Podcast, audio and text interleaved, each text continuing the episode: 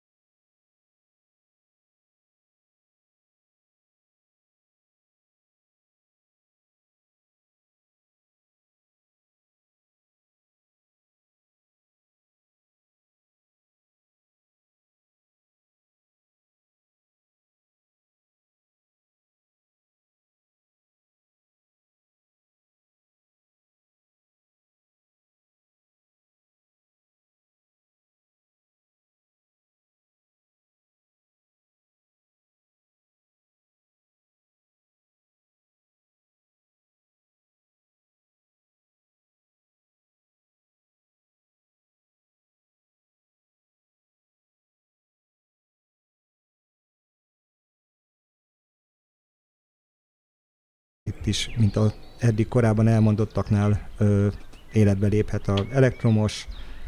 akkumulátoros, ami az elektromosnak egy változata, illetve a benzinmotoros meghajtású ö, gépek. Elektromos technológia szempontjából tényleg csak szegény írókról tudunk beszélni, tehát én a mi parantánkban legalábbis én nem tudok elektromos, tehát 220 voltról működő fűkaszáról, csak szegényíróról, viszont akkumulátoros technológiában egészen a, a legkisebb, tényleg kimondottan csak ilyen, ahol a fűnyíró nem fér hozzá területek karbantartására szolgáló géptől, hát ott tartunk most már, hogy a közép kategóriának a erősen a közepét megcéloztuk, tehát tudunk olyan gépet mutatni, ami egy szintén biciklikormányos ö, berendezés, ami három, ég, három élő vágókéssel is szerelhető, tehát az úgynevezett dikicskés, azt akik használtak ilyet jobban ismerik, amiben már elég komoly károkat lehet tenni a növényzetben, tehát ezt a kést is föl lehet rá szerelni. De itt Szintén még ott tartunk, hogy az akkumulátor erő és teljesítmény az, ami egy kicsit behatárolja azt, hogy ezt a gépet hová tudjuk használni, hiszen egy legnagyobb háti akkumulátorral is a legnagyobb fordulatszámmal ezt a kaszát egy olyan négy és fél, négy-négy és fél órán keresztül tudjuk maximálisan használni. Ez nem kevés ahol, egyébként. Nem, hogy ne lenne kevés, sőt, hát azért egy kaszánál elég sok kieső idő van, tehát mi az ember, amikor tölti a damír fejet, ha damillal vág például, akkor az is egy külön kis idő akkor különböző pihenőidőket, ha betartunk, azért az elég, elég hosszú tud lenni, de minden esetre azért azt, amit egy nagy benzinmotoros kasza el tud végezni, azt a, azt a teljesítményt egyelőre még akkumulátoros gépben nem tudjuk produkálni, de szerintem már nincs messze az, amikor már ez is megvalósul. Hát ez nagyon-nagyon gyorsan fejlődik ez az akkumulátor technológia, szinten nehéz egyáltalán számon tartani, mert hogy hetente jönnek ki új fejlesztések, amik viszonylag hamar átszivárognak nyilván aztán a, a, a, a valós kínálatban, mert persze az, hogy olvasunk valamilyen új akkumulátoros fejlesztésre, annak kell egy kis átfutási idő, de, de nagyon gyorsan, és azt látom, hogy rohamos tempóban fejlődik a, a, a teljesítményes kapacitása ezeknek a lítium-ionos aksiknak, aztán arra nem is beszélve, hogy majd, ha egyszer csak fölbukkan a régóta várva várt valamilyen újfajta akkumulátor technológia, akkor lehet, hogy nem tudom, napokig lehet majd használni ezeket. De de igen, egyenlőre, egyenlőre akkor azt gondolom, hogy ezek a, ezek a nagy háti ö, aksisok, akkor ez, ez mondjuk egy olyan személy számára jó, akinek egy viszonylag nagy területe, magánterülete van, ahol, ahol mondjuk egy pár óra alatt tudja lekaszálni, de nem azoknak, akik mondjuk így a, az autópályák mentén, amikor lehet látni, hogy egy egész napos munkában kell akár kilométer hosszan levágni a füvet, ott, ott még azért még mindig a benzines az úr. Így van, és hát ami még itt azért eléggé behatárolja szintén ezt a dolgot, az pedig a vágószerkezetnek a miensége, hiszen egy damilos fejjel, damilos vágószerkezet az jóval nagyobb fogyasztást eredményez egy akkumulátorban, mint egy késes. Ez hm. borzasztó egyszerű miért, mert a damilnak van egy folyamatos ellenállása, tehát forgás közben, ami nagyobb energiát igényel a géptől, amíg egy késesnél, amikor belendítettük ezt a kést, és megvan a késnek a lendítő tömege, onnantól kezdve kisebb energiaigényel is használható. Tehát például egy legkisebb szegényíróknál is látható az, ami egy ilyen ö, kombinált fejjel van szerelve, tehát műanyagkéssel és damila is lehet használni, hogy amíg műanyagkéssel 20 percet tud működni, ez a kis szegényíró, addig a damilla csak olyan 12-13 percet. Hmm. Tehát elég lényeges különbség mutatkozik. Mesélj egy kicsit ezekről a, a, a, a műanyag késekről, mert szerintem ez még nem mindenki fejében van ott. A damilt szerintem mindenki ismeri a, a, a tárcsát vagy kést is, de ez a műanyag kés, ez, ez, ez, ez egy különlegesebb valami. Hát igazából ez már nagyon régóta fut, de az utóbbi időben lett talán egy kicsit népszerűbb, mint a, a damilos vágószerkezet. Vannak olyan helyek, ahol ez nagyon megfelel, és nagyon jó ö, hatékonysággal ö, tudja nyírni a füvet, viszont vannak olyan részek, ahol meg igazából annyira nem is ajánljuk a használatát. Például, amit Marian említett itt a szegényírással kapcsolatban, én is ugyanígy végzem, hogy először a szegélyt nyírom le, és utána a, a nagyobb fűterületet. Hát kell előtte egy kis rutin, mert utána, amikor az ember a fűnyíróval lenyírja, rájön, hogy van olyan rész, ahol nem vágta le szegényíróval, fűnyíróval meg nem fér hozzá, de hát mondjuk előbb-utóbb ez úgy, úgy be fog állni. Én mondjuk egy kicsit lustább vagyok, én itt a szegény írásnál én egy kicsit ö, ö, drasztikusabban, én ilyen két-három centire szoktam lenyírni a szegélyt, ennek csak pusztán az az oka, hogy akkor így legalább egy ilyen két-három fűnyírásnyi ö, időnként kell újból szegélyt nyírnom, mert én ott is, a fűnek kell egy, kis, kell egy kis idő, míg magához tér, és így meg tudom spórolni, nem kell minden fűnyírás esetén szegélyez, nem csak mondjuk minden harmadiknál. Na és ezt a feladatot ö, én végzem, ö, én Damillal végzem, a következő az oka, hogy ö, nekem elég sok ö, kerítésszegély, tehát betonkerítésszegély mellett kell nyírnom. És mivel ezt damillal nyírom, ezért a damil el tud hajlani, és akkor ott ö, teljesen le tudom vágni a szegét. Igaz, hogy kopik is a damil emiatt ö, elég rendesen, viszont hogyha én ezt késsel csinálom, akkor a kés az folyamatosan nekiütődik ennek a betonszegélynek, és így teljesen kitöredezik, ilyen fűrészfogas lesz uh-huh. a, a mhm. széle, uh-huh. ami utána a későbbiekben nagyon roncsolja a, a, a fűd, a füvet, a fűszálakat, Úgyhogy én azt szoktam csinálni, hogyha olyan nagyobb terület van, ahol semmilyen olyan kemény akadály nincs, ahol, ami problémát okozhatna, ott a kés az egy nagyon jó választás. Gondolhatok itt például egy ilyen árokpartra, vagy egy erős rézsűre is, ami van egy hosszabb, egyenes, de ferde rézsünk, ahol ezzel a késes módszerrel nagyon jól lehet haladni, és hát nincs az a hátránya, mint a damélnak, hogy folyamatosan adagolni kell, vagy, vagy annyira kopik. Ahol viszont valamilyen műtárgyak mellett vagyunk, beton, vagy egyéb olyasmi, aminek szeretnénk megóvni, magas ágyás például, aminek szeretnénk megóvni az állagát, akkor lehet, hogy ott célszerűbb damét használni, vagy még vannak külön ilyen kis távtartó kengyelek is, amit ki lehet billenteni, ami mutatja nekünk fölülről, hogy mi az a hatósugara annak a daménak vagy késnek, amit felszereltünk, és így el tudjuk kerülni, hogy lényeges károkat okozzunk ezekben a dolgokban. Részben meg is válaszoltad azt a kérdést, amit fel akartam tenni, hogy hogy mi, hogyha kevesebbet is fogyaszt meg, nem kell a damilla bíbelődni, miért nem használunk mindenhol késes ö, fűkaszát? Hát igen, főként ez az oka, mint említettem, hogy, hogy ha ilyen keményebb tárgyakhoz érünk a késsel, akkor a kés elkezd így ö, kifűrészfogasodni, ö, ki,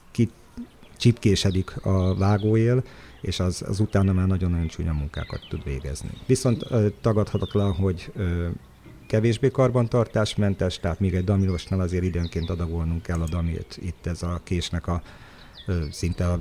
élettartama végéig tudjuk használni, meg is tudjuk fordítani, hiszen ezek a késeknek mind a két fele, szimmetrikus késekről beszélünk, tehát az egyik felét már úgy látjuk, hogy elkopott, akkor nem kell lecserélnünk a késkészletet, hanem megfordítjuk, és akkor ugyanannyi ideig még tudjuk használni a másik felével is. Amíg nem mondtam volna el, ezek a általunk polikát fejnek nevezett fejek, ezek igazából egy ilyen lengőkéses ö, módszerrel dolgoznak, tehát egy ilyen kör alakú tárcsára három darab ilyen műanyag lengőkést tudunk fölrögzíteni, ezt kézzel szerszám nélkül, és ennek a használatával tudjuk a füvet nyírni, illetve ezek a késeket tudjuk forgatni, illetve utána később cserélni is.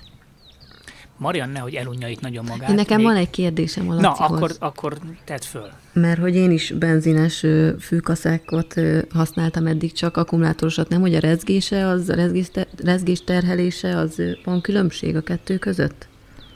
Hát hogy ne, a akkumulátoros gépek esetén, de mondjuk ez a kisebb teljesítmények és ezt a rezgést nem lehet érezni, illetve hát az sem mindegy, hogy miért használtam, mert többfajta rezgőcsillapítási rendszer létezik, vannak a egész nagy teljesítményükben is vannak olyan gépek, ami csak egy ö, rezgéscsillapító elemmel rendelkeznek. Ezeket a gépeket általában ott használják,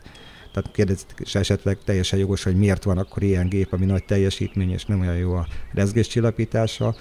Vannak olyan területek, ahol ö, ritkán fűkaszálnak, tehát előveszik egy évben kétszer-két hétre, de igazából az év többi napján ez a gép csak áll, ők azt mondják, hogy egy ilyen komolyabb antivibrációs házat és rendszert nekik fölösleges kifizetni, mert azt a kétszer három vagy kétszer öt napot egy évben kibírják, viszont akik ezt rendszeresen, rendeltetésszerűen használják, hosszú hónapokon keresztül, ott egy ilyen négy pontos antivibrációs rendszerrel rendelkező ö, kaszát ö, használnak, vagy hát azt képzeljük el, ami már tényleg ö, nagyon jó paraméterekkel rendelkezik. Viszont ami még nagyon fontos, és ö, sokan elfelejtik, hogy itt a nagy rezgés az nem általában nem mindig a motor oldalról jön, hanem hogyha valami nincs rendben a vágószerkezettel, tehát lent a szöghajtás körüli részen, az jóval nagyobb rezgéseket generálhat, tehát hogyha például egy nem kiegyensúlyozott, kicentírozott kés van föltéve, vagy rosszul van föltéve a kés, ha a damélfej nem megfelelően van karbantartva, ne adj Isten, amire azért sajnos tudunk példát, védő nélkül használják ezt a gépeket, tehát ami a damélt nem vágja két ugyanolyan két egyenlő hosszúságú részre, hanem az egyik damészál hosszabb, mint a másik, az nagyon jelentősen megnöveli a vibrációt. Tehát én azért azt javaslom, hogy amit kitalált a gyártó, érdemes betartani és használni azokat a, a kiegészítőket is a géphez, és e, ezáltal nem csak a gép teljesítményét tudjuk teljesen optimálisan kihasználni, hanem ezeket a káros hatásokat, mint a rezgés is jelentősen ki tudjuk küszöbölni. És akkor már viszont, hogyha damilt említettél, az mennyiben lényeges, hogy milyen damilt használunk? Hát ez is nagyon jó kérdés. Ugye megvan, hogy milyen fejben, melyik damélfejhez milyen optimális szálvastagságú damilt tudunk betenni, hiszen egy kisebb szegényíróra való damélfejbe nem tudjuk berakni a professzionális fűkaszához tartozó damét, hiszen egyrészt a furaton sem megy át, illetve nem tudjuk úgy szépen föltekerni, fölcsévélni, mint ahogy azt illene. Tehát megvan minden fejnek az a maximális damélvastagság, ami szükséges. Ezen kívül a damiloktól különböző változatok vannak. Egyrészt anyagában tudnak ezek a damilok különbözni egymástól, tehát nyilván ez egy kopásállóbb műanyag damit kell elképzelnünk, de vannak olyan különböző komponensekből ötvözött műanyag szálak is, amik esetleg bizonyos részük a, a szilárdságot, bizonyos részük pedig ezt a kopásállóságot biztosítják, ezáltal jóval hatékonyabbak, kevésbé kopnak, tovább lehet őket használni. Ez egyik része. A másik része a damilnak a keresztmetszete az alakja, tehát vannak különböző profilú damilok, a legegyszerűbb, talán legismertebb a sima kerek profilú damil, de vannak különböző négyszögletes, ötszögletes és egyéb ö, csillag alakú és egyéb ravasz keresztmetszetű damilok, amik ilyen élek, ha ezt megnézik, hosszant irányba éleket tartalmaznak, ami a vágás minőséget tudja javítani. Illetve van egy harmadik ö, változata is, az úgynevezett ö, csendes damilok, hiszen egy fűkaszálás során, főleg ha ez damillal végzik, a zajterhelésnek a nagy része az pont nem a motor részről, hanem a vágószerkezet felől jön. Tehát a damilnak van ez az éles sivító hangja, ami a zajszintet szintén meg tudja növelni. Egy különböző, egy ilyen spirálhornyos bemorású damilt használunk mi, mi cégünknél, Stilnél, és ez jóval csendesebb működést eredményez, mint egy hagyományos körkeresztmetszetű damil, tehát akinek ez is egy fontos szempont, az nyugodtan leteheti a voksot emellett a damil mellett is ki éjszaka ninjaként akarja használni a fűkaszáját, annak ez hát egy az, akkumulátoros, az... ilyen profilú damilt kell használnia. Így van. És azt én honnan tudom meg, hogy mondjuk például az én, én fűkaszámnál milyen ö, damilt, mekkora damilt érdemes használni, hogy hogy látom én azt magán a gépen? Hát magán a gépen annyira nincs feltüntetve, de én azt a jó szokást, bár ez egy kicsit hungarikum, hogy a kezelési utasítások azok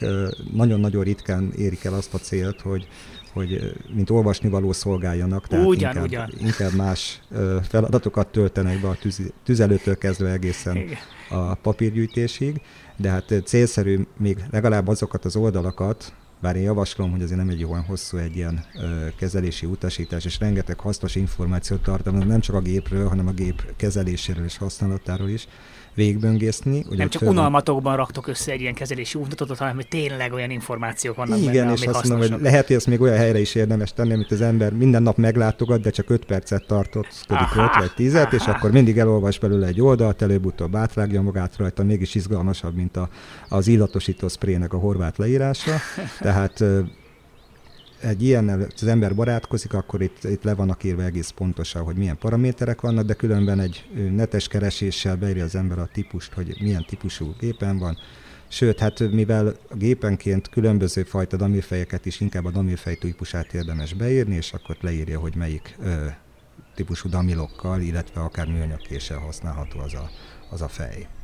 Bár Marian gondolom, hogy ti nagyon rendezett területen vagytok, de azért nálatok is biztos előfordul a parlagfű, ti mit szoktatok csinálni vele, van-e valami sajátos technikátok, vagy egyszerűen csak ti is minél hamarabb végeztek vele? Igen, ugye azért a parlagfű az elsősorban a parlagon hagyott, elhagyatott területeken bukkan fel. Sokszor látni ugye utak mentén, akár szántóföldi területeknek a, a szélében. De azért nem véletlen a név, ugye? Van. Nálunk is azért, azért fel-felbukkan, de, de mi azért próbálunk védekezni még, még akkor, amikor látjuk, hogy pár centiméteres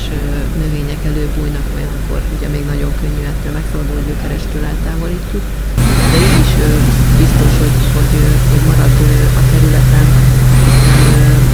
a mag mindig ott van, csak nem a, nem a szél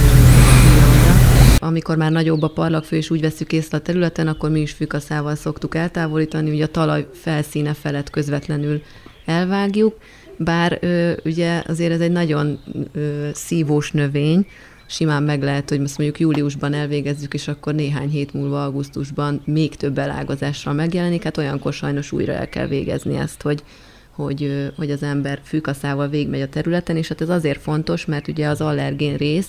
az a, az a virágoknak a pollenéből, a porzós, ráadásul a porzós virágoknak a pollenéből kerül a, a levegőbe, és hát hogyha hagyjuk ezt, egyrészt ezt az allergizáló hatást, mert az is egy,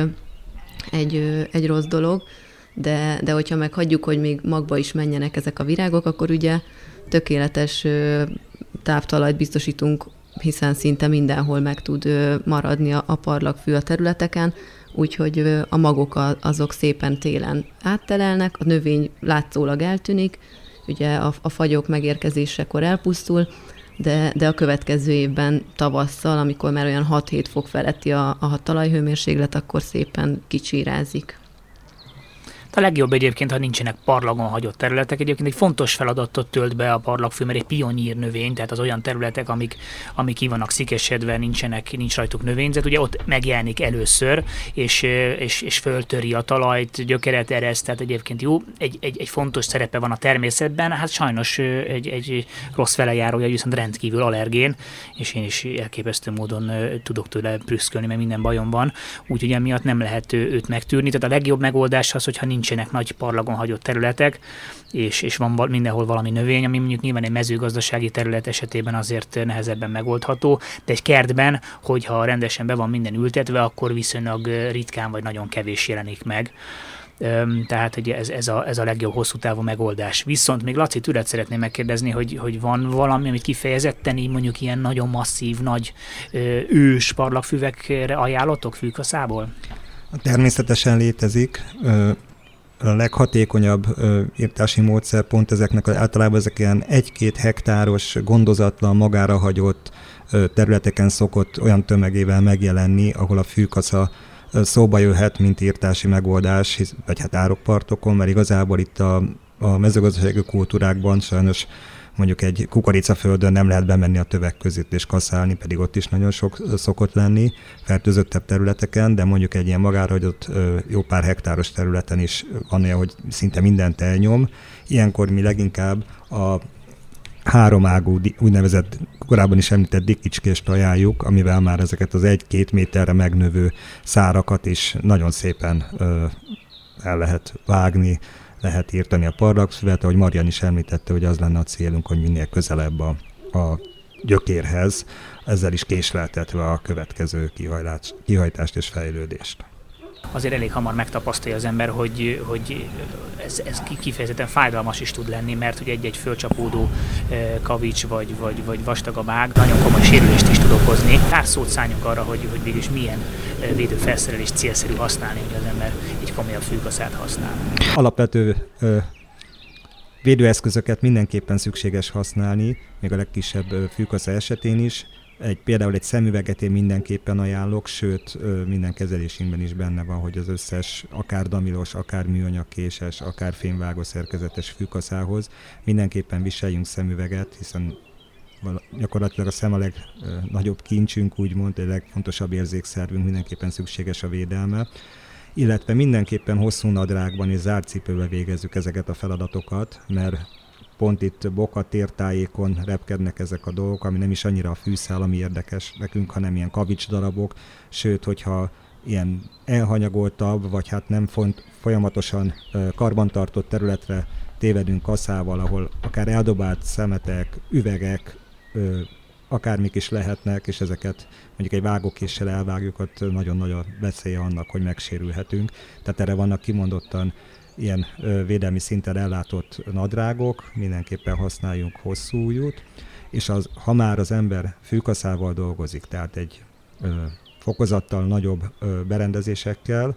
akkor azt mondjuk, hogy egy fokozott védelem is szükséges, ami miatt azt értjük, hogy egy védőszemüveg, és a védőszemüveg előtt még egy rostét is, egy arcvédő rostét is javaslunk, ami lehet, hogy egy kicsit túlzásnak tűnik, de mindenképpen érdemes ezt használni, mert sokszor történt már az a baleset, hogy egy kődarab ellen nem biztos, hogy egy egyszintű védelem elég, illetve a sima arcvédő rosté sem elég, mert a a rostéjon keresztül olyan kis apró kvarckristályok átrepülhetnek, ami, amit a rostély nem tud megfogni, és ha nincs alatta rajtunk egy szemüveg, akkor szintén elég komoly látáskárosodást tud okozni. Ezen kívül még kiemelném benzinmotoros gépek esetén ugye a hallásvédelmet, van, ami fülvédőtokot használjunk, és ami még nagyon javasolt, hogyha kaszálunk, akkor egy kesztyű is, hiszen hogyha egy ilyen sűrűbb területen vagyunk, akár még a parlagfű mellett lehetnek különböző ilyen tüskés, akácos, berkenyés hajtások is, a kezünket eléggé tökre tudja tenni, hogyha ezt így nagyobb erővel belecsapjuk. Tehát én azt mondom, hogy egy komoly kaszáláshoz sajnos tetőtől talpig fel kell öltöznünk. Na hát köszönöm szépen, hogy itt voltatok. Megint én, én sokat tanultam, sokat okultam ebből a mai adásból, és remélem, hogy a hallgatóink is, úgyhogy köszönjük szépen, hogy itt voltatok. Marian és Laci is köszönjük a hallgatóknak, és találkozunk legközelebb. Sziasztok! Köszönjük! Köszönjük Sziasztok. szépen, sziasztok!